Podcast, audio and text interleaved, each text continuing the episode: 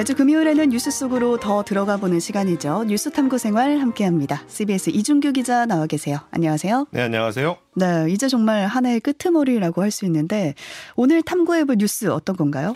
올해가 그 이제 끝나가고 음. 마지막 금요일이지 않습니까? 네, 정말 마지막입니다. 네네. 2022년 뉴스 탐구 생활 총결산 음. 올해 충격과 공포, 환희 또 감동까지 있었던 여러 가지 뉴스들이 있는데 좀 소개를 해드리고 그다음에 최근 상황은 또 어떤지 한번 짚어보는 그런 시간으로 마련해봤습니다. 네, 뉴스 연말 정산인 셈이 아닐까라는 생각도 드는데 첫 번째 소식부터 보겠습니다. 어떤 건가요? 뭐 변화, 충격 뭐 여러 가지 종류의 사건들이 있었는데 사실 고민을 좀 하다가 음. 충격이 가장 컸던 사건이 더 중요하지 않을까 싶어서 말씀을 드려야 될 것 같은데요. 아무래도 뭐 가장 먼저 떠오르는 사건 뭐 핼러윈 참사 아닐까 음, 싶습니다. 네, 올해 모든 국민에게 아마 트라우마로 남은 사건이 아닐까 싶은데요. 서울 한복판에서 무려 158명이나 숨진 정말 믿을 수 없는 참사였어요. 네, 뭐 10월 29일이었습니다. 이제 서울 용산구 이태원동 해밀톤 호텔에 있는 서편에 있는 골목에서 발생한 압사 사고인데요.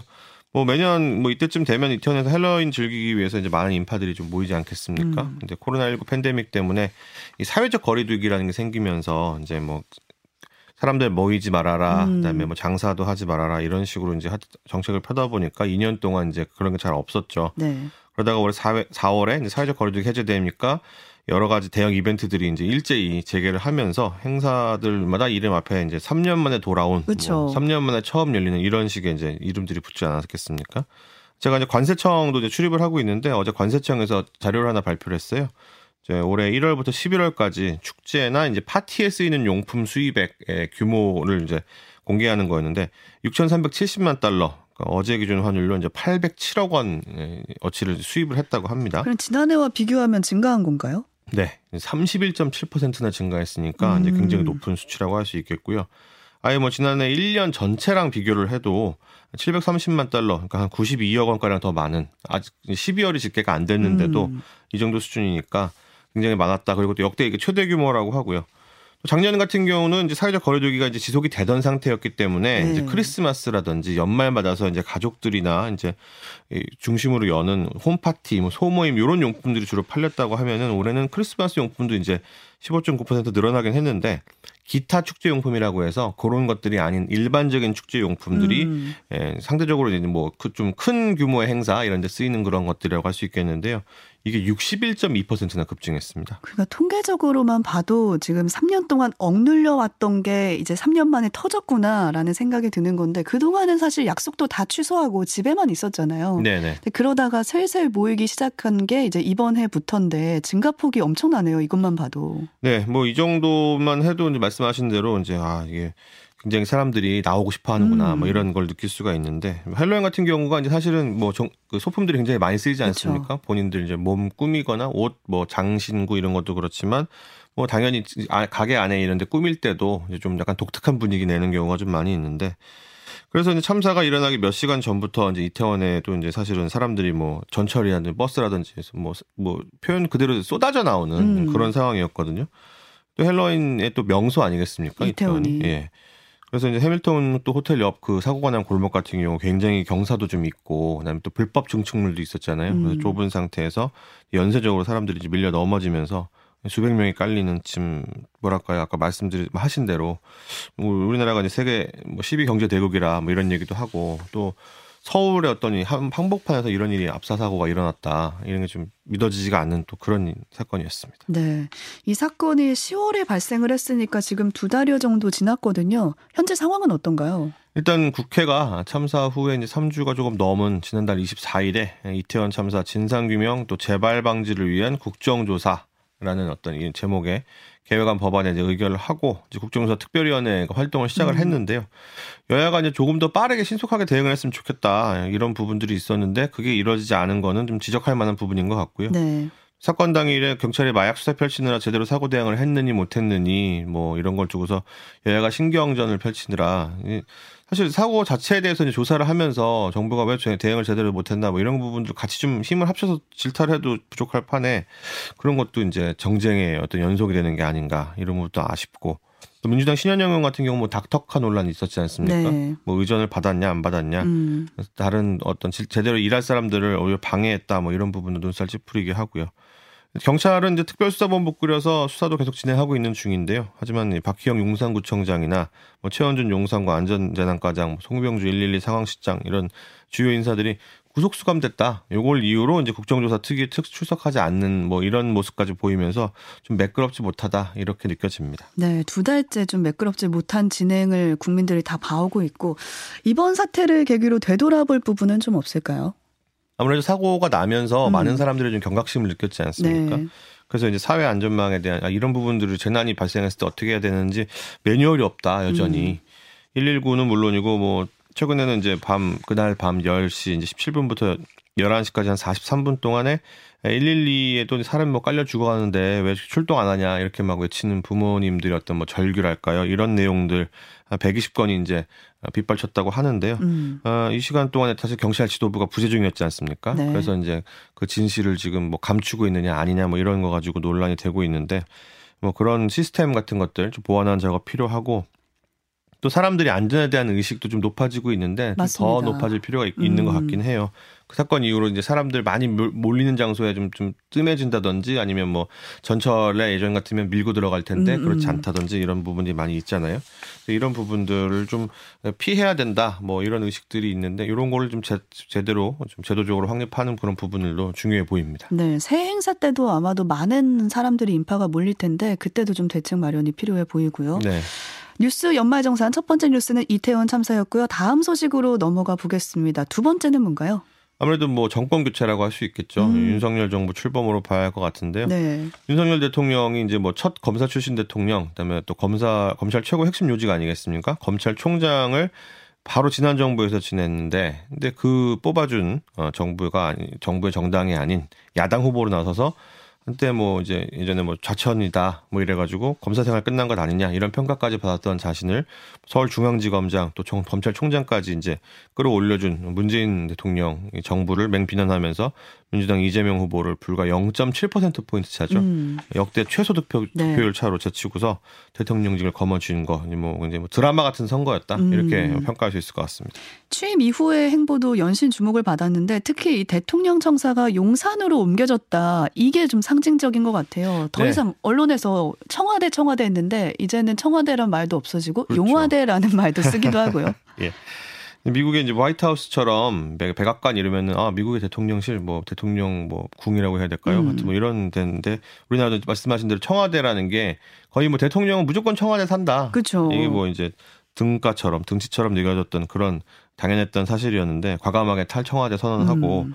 용산에 이제 국방부 청사로 옮겼습니다. 네. 이제 뭐 국빈 장소 영접할 장소가 없어가지고 다시 뭐 청와대를 활용한다든지 아니면은 뭐 이전 비용 가지고도 논란이 되고 있는 부분이 있지만 그럼에도 불구하고 뭔가 변화를 시도했다 탈권위적인 어떤 그런 모습을 보이려고 했다라는 측면에서는 그 자체는 좀 참신했다 이런 평가도 나옵니다. 네, 정치권의 지형이나 판도 변화도 보였어요. 네, 지난 뭐 21대 총선 같은 경우는 뭐 국민의힘이 참패했지 않겠습니까? 음. 뭐그 전에 있었던 4년 전 선 지방선거에서는 뭐 수도권에서는 뭐 의석을 거의 뭐 손가락으로 진짜 셀 수 있을 정도로 예전에는 뭐 거대 양당 거대 양당 이랬는데 뭐 양당이 아니고 한 당이 음. 민주당이 독식을 하는 어, 이런 모습이었는데 올해 같은 경우는 이제 17개 권역자치단체가 있거든요. 그중에서 12개나 국민의힘이 가져가는 등 이제 음. 굉장히 좀 지형이 많이 바뀌었고 네. 또 대선이 이제 3개월 전에 열렸으니까 뭐 그런 힘을 좀 받았다.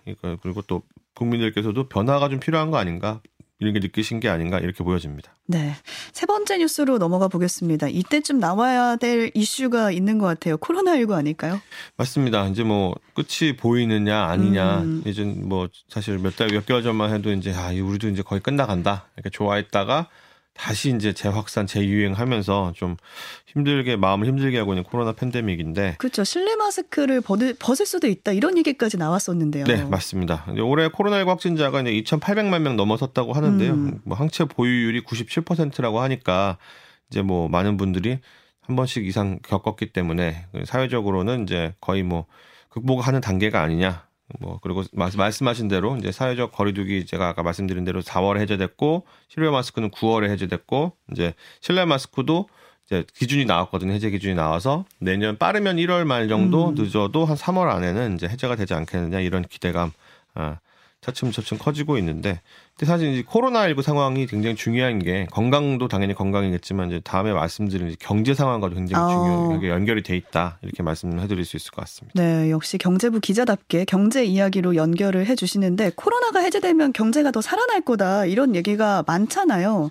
네. 어떻게 보십니까? 뭐 아까 말씀하신 대로 네. 이제 뭐 사람들이 이제 뭐 길거리 나가고 음. 더 편하게 만나고 이렇게 하다 보면은 뭐 모임이나 뭐 축제 뭐 여러 가지가 활성화되고 사람들 만나면 또 뭐 하겠습니까? 밥 먹고 그쵸. 사 마시고 뭐 어디 뭐 영화나 공연 같은 거 보러 가고 놀러 가고 예, 뭐 네. 경기장에도 가고 뭐 이런 건데 이런 부분들이 이제 사실은 말씀하신 것처럼 뭐 그러면 더 경제가 좋아질 수밖에 없지 않겠어라고 음. 얘기를 하지만 사실 그 올해 경제 성장률이 하반기 들어서 상반기보다 좀 더 부진하면서 어, 올 초에 이제 기대했던 그 기대감보다 미치지 못했고요. 내년 같은 경우는 뭐 더 나빠질 거다라는 예상들이 좀 많습니다. 어. 이제 점, 정부가 정부가 다른 그 주요 기관들보다는 조금은 왜냐하면 정부가 경제 정책을 주도하기 때문에 전망률을 조금 높게 평가하는 그런 경향이 있는데 그럼에도 불구하고 지난 6월 달에는 내년이 2.5% 성장할 거다 이렇게 전망을 했다가 지난주에 발표를 했는데 1.6% 성장할 거다라고 하면서 무려 한 번에 0.9% 포인트나 하향 조정을 했습니다. 그 앞으로 경제 성장률이 더 떨어질 거라고 본 거네요. 네네. 이게 뭐 아니 뭐 그 2.5나 1.6이나라고 생각할 음. 수 있겠지만 이 퍼센티지를 살펴보시면 이게 뭐 3분의 1 가까이 빠진 그런 음. 상황인데요. 코로나19가 이제 오면서 2020년 상황을 한번 다시 한번 살펴보면은 이제 뭐 그 당시에 뭐 주식이니 뭐 코인이니 부동산이니 이런 게 그 자산들이 굉장히 다 가격이 올랐지 않습니까? 예, 예. 막 폭등을 했죠. 예. 이거 왜 그런지는 혹시 기억이 나세요? 그때 뭐 넣기만 하면은 다 돈 번다 네. 이런 얘기가 있긴 했는데 유동성 얘기를 유난히 많이 했던 것 같아요. 맞습니다. 돈이 돌 데가 없어서라고 음. 봐야 될 것 같은데 경제적인 가치가 높아진다라는 얘기는 기본적으로 돈이 몰린다라는 얘기지 않겠습니까? 근데 이제 코로나19 사태 초기를 보면 이제 전부 다 집에서 나오지 말아라. 재택근무해라. 뭐 격리해라. 너 외국에서 왔냐? 너도 호, 뭐 호텔로 가라. 뭐 이런 음. 식으로 음. 이제 막 격리를 했기 때문에 돈이 안 돌다 보니까 이거를 이제 돈을 어디로 가지 어디로 가지 하다 보니 이게 이제 그런 자산 쪽으로 투자가 돼서 많이 이동을 하게 된 거거든요. 네, 그런 시장이 바로 주식 시장, 뭐 부동산 시장 이런 곳이었고 실제로 이곳에 돈이 몰렸던 거죠. 네, 맞습니다. 그래서 웬만한 분들은 야, 내가 투자에 좀 재능이 있나 보다. 음. 이렇게 착각을 하실 법도 한데 사실 뭐 뭐그 돈을 넣었다는 자체가 그 시기에 돈을 넣었다는 것 자체가 굉장히 뭐 잘하신 건 맞습니다만 어쨌든 이제 돈이 그쪽으로 몰리다 보니까 그리고 이제 집에 있고 이제 머무는 시간들이 많아지게 되면 대면으로 경제 활동하는 것보다는 이제 온라인 뭐 배달 이런 거 음. 중심으로 이제 이루어져서 이제 쇼핑 쇼핑이라든지 여러 가지 이제 매출들이 그쪽으로 쏠렸었던데 그게 다시 이제 오프라인으로 나오기 시작하는 거 아니겠습니까? 네. 이제 식당에 가서 밥을 먹고 이러니까 물가가 이제 올라가요. 근데 물가 잡으려면 또 금리가 올라가야 되고 근데 한국 경제를 살펴보게 되면 금리가 올라가게 되면 어떻게 될까요? 그냥 단순하게 저금하는 분들은 좋겠지만 대출 다 있으시잖아요. 네, 저금보다 대출이 더 많으시죠. 예, 가계 대출, 뭐 네. 기업 대출 전부 다 천조 원이 넘는데 이자 부담이 상당해지죠. 그럼 그 전에는 이제 대출을 받아서라도 투자를 하면은 이제 불장이고 하니까 이제 음. 전부 다 돈을 벌 수가 있었는데 그런 부분들 제가 말씀드린 유동성들이 좀 다시 분산이 되면서 이제 주식도 하락하고 뭐 집값도 떨어지고 뭐 미국 같은 경우는 더 심했죠. 자기네들 물가 잡겠다고 금리를 엄청나게 올렸습니다. 네. 물가 상승률이 7, 8, 9% 이러다 보니까 올해 0.25%에서 시작했던 금리 기준금리가 4.5%까지 높아지게 된 겁니다. 계산을 해보면 4.25%를 올린 거예요, 미국이. 그러니까 내 대출 이자가 지금 1년 만에 4.25% 올랐다고 하면은 진짜 뒤통수를 맞은 듯한 기분이 들 것 같거든요. 맞습니다. 이거 뭐 4% 올랐다. 음. 그러면 뒤통수를 맞은 정도가 아니고 뒷목 잡고 쓰러질 정도라고 봐야 될 것 같고요. 뭐 그렇 미국이 기준금리 올리다 보면 이제 금리 격차가 너무 발생하면 안 되지 않겠습니까? 네. 우리나라가 경제 규모가 작다 보니까 그럼 우리도 이제 기준금리 따라 올릴 수밖에 없고 그럼 앞서서 말씀드린 고물가 고금리 이제 미국이 또 통화 정책 강하게 쓰면서 이제 킹 달러 현상이 있었지 않습니까? 네. 달러와 가치가 엄청나게 올라가니까 원화 가치가 낮아지는 고환율 이세 가지를 삼고라 현상이라고 하는데 이게 이게 온 게 된 거죠. 음. 그러니까 소비 심리가 위축될 수밖에 없어요. 그 비싸니까 물건 사기가 좀 그렇지 않습니까? 네. 대출 이자도 많이 내야 되니까 그쵸. 역시 쓸 돈도 부족해지고. 네. 그래서 겨우 사회적 거래제가 해제가 되긴 됐는데 4월에 해제가 돼서 그때는 야 이제 우리도 풀린나 보다 해서 반짝 2분기에는 소비가 좋아졌어요. 근데 올해 하반기 연말로 갈수록 점점 점점 소비가 악화되는 모습인데 음. 어제 통계청에서 발표한 그 지난달 산업활동 동향이라는 게 있습니다. 네. 그 소비 살펴보면 그 소비 지수라고 할 수 있는 소매 판매액 지수가 있는 게 118.1이 나왔거든요. 이게 10월보다 1.8% 낮아진 거고 9월에도 이제 마이너스 2.0 그다음에 10월에도 마이너스 0.2 이렇게 해서 2개월 연속이었는데 3개월까지 늘어나게 되고 그러니까 소비가 계속 감소하고 있는 거네요. 네. 뭐 심리도 안 좋은데 아까 이제 처음에 소개시켜 드렸던 핼러윈 참사가 이제 10월에서 11월로 넘어간 시기에 발생했지 않습니까? 국가적인 참사가 이제 애도 기간도 있고 하다 보니까 음. 뭐 숙박, 음식점 업 이런 거 전부 다 줄어들면서 판매가 이제 4.0%나 줄어들었는데 이게 어느 정도 수준이냐면 사회적 거리두기 때문에 소상공인들 뭐 다 죽는다 보상을 해내라 말아라 뭐 이렇게 막 논란이 있었던 지난해 12월에 10.9%가 감소한 이후로 최대 감소 폭이라고 합니다. 네. 그럼 그때만큼 다시 위험해질 수도 있다 이렇게 봐도 될까요? 네. 수출 같은 경우가 이제 10월, 11월, 12월 이제 이제 3개월 감소가 음. 거의 확정적이고요. 그다음에 수출과 수입의 어떤 무역의 격차를 이제 무역 수지라고 하지 않습니까? 이제 돈을 벌게 돼서 수출이 늘어나면 흑자, 수입이 더 많으면 적자 이렇게 말을 하는데 사실 그게 적자로 돌아선 지가 벌써 8개월이 됐습니다. 야. 4월부터 이제 시작이 됐거든요. 이제 9월까지는 수출도 늘고 수입도 느는데 수입이 좀 더 많이 늘었다면 이제 수입이 아예 빠져버리는 그런 현상이 된 거고. 그다음에 이런 뭐 무역 수지 적자 폭이 단순히 적자가 있다 이런 이런 것만이 아니라 역대 최대치라고 하니까 오. 어. 예 우리나라가 이제 결국은 그 수출 중심의 경제인데 이런 현상이 발생하게 되면 그러니까 도, 국가가 돈을 벌지 못하고 좀 잃고 있다. 뭐 음. 뭐 이런 현상으로 보여지는 거죠. 거기다가 부동산 시장 뭐 다들 아시겠지만 뭐 올해 완전히 꽁꽁 얼어붙었고 네. 이런 부분들이 이제 풀리지가 않고 해소가 되지 않고 있으니까 내년까지 이어지게 되면 더 우려가 커지지 않겠나 이런 생각이 들기도 합니다. 네, 경제 뉴스는 올해 끝까지 참 마음이 무거워지는 소식들로 채워지는 것 같고요. 다음으로는 국제 뉴스 가보겠습니다. 뭐 해외 소식 중에서 가장 뭐 중요한 소식은 뭐 1년 내내 다들 힘드셨지 않습니까? 음. 이제 아무래도 이 소식이 톱 뉴스다. 뭐 러시아의 우크라이나 침공. 음. 뭐 지난 2월 24일입니다. 이제 러시아가 네. 우크라이나 동부 지역 돈바스라고 하는데요. 그 동네 이름을 그 러시아인들이 이제 러시아로 오고 싶어 하는데 아니 우크라이나 정부가 탄압을 하니까 분리 독립도 못 하고 그러지 않느냐. 우리 그분들을 좀 해방시켜 줄 필요가 있다. 이런 명분으로 이제 러시아가 미사일 공격, 로켓 공격 같은 거 하면서 나중에는 지상군 통해서 국경까지 넘었죠. 음. 그렇게 전쟁이 발발한 지가 벌써 10개월이 지났습니다. 그러니까 거의 1년 내내 전쟁을 한 셈인데 피해는 또 어땠고 경과는 어땠고 최근은 어떤 상황인지 쭉 정리를 해 주실까요? 아무래도 러시아 하면은 뭐 굳이 냉전 시대까지 가지 않아도 지금 모습만 봐도 아시겠지만 세계에서 군사력으로 따졌을 때 뭐 미국을 제외하면 가장 강한 나라 아니겠습니까? 음. 그러니까 뭐 우크라이나 뭐 우리나라보다는 훨씬 큰 나라 영토가 넓긴 하지만 러시아랑 비교할 건 또 아니다 보니까 금방 또 제 앞에서 항복 받아내지 않겠느냐. 아이고 러시아 이, 이 나라 또 땅 넓히겠네 이렇게 생각을 쉽게 했었는데 사실 2014년에 러시아가 이제 지금은 크림반도 예전에는 크림 예전에는 크림반도라고 있었죠. 거기 이제 병합할 때만 해도 굉장히 쉽게 병합을 했었고 음. 그다음에 이번에도 마찬가지로 동부 지역에 있는 그 우크라이나 영토 내에 이 러시아계 주민들이 많이 도와줘서 쉽게 끝나지 않을까 생각을 했었는데 막상 전쟁 시작하니까 그렇지가 않았다. 음. 지금까지 좀 이어지고 있는 모습입니다. 네, 쉽지가 않았어요. 지금까지 전쟁이 계속되고 있으니까요. 예, 예.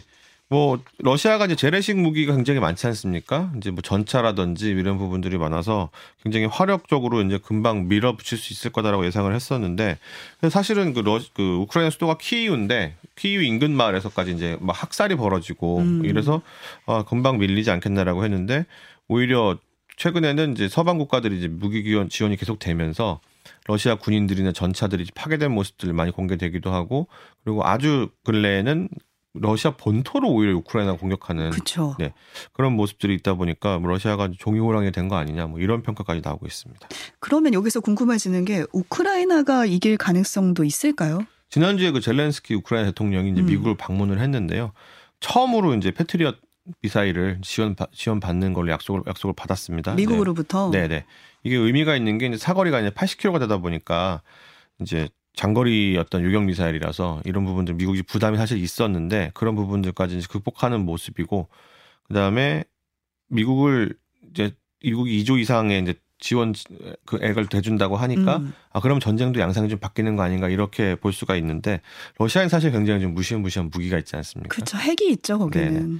뭐 탄두수는 오히려 미국보다도 많을 정도니까 음. 이 러시아가 이제 자주 자존심을 어떻게든 세워야겠다 이렇게 생각을 한다고 하면은 이 핵이라는 변수 때문에 어떻게 될지 알 수가 없는 부분이 있고 또 그 전쟁을 끝낼 때 어느 한쪽이 이제는 일방적으로 이기고 끝난 전쟁들 사실 쉽지 않거든요. 그래서 음. 아마 서방들하고 협상이 있고 여러 가지들이 이제 진행이 될 텐데 그런 거를 봤을 때는 종전이 뭐 저희 입장에서는 아까 말씀드린 대로 경제가 안 좋아지고 이런 부분이 있다 보니까 빨리 일어났으면 좋겠는데 어떤 방식으로 이제 이루어지게 될지 이런 부분들은 여전히 미지수다 이렇게 볼 수 있을 것 같습니다. 네, 전쟁 피해를 최소화하는 것도 중요하겠고 세계 경제를 위해서라도 전쟁이 좀 빨리 끝났으면 하는 바람을 보내 봅니다.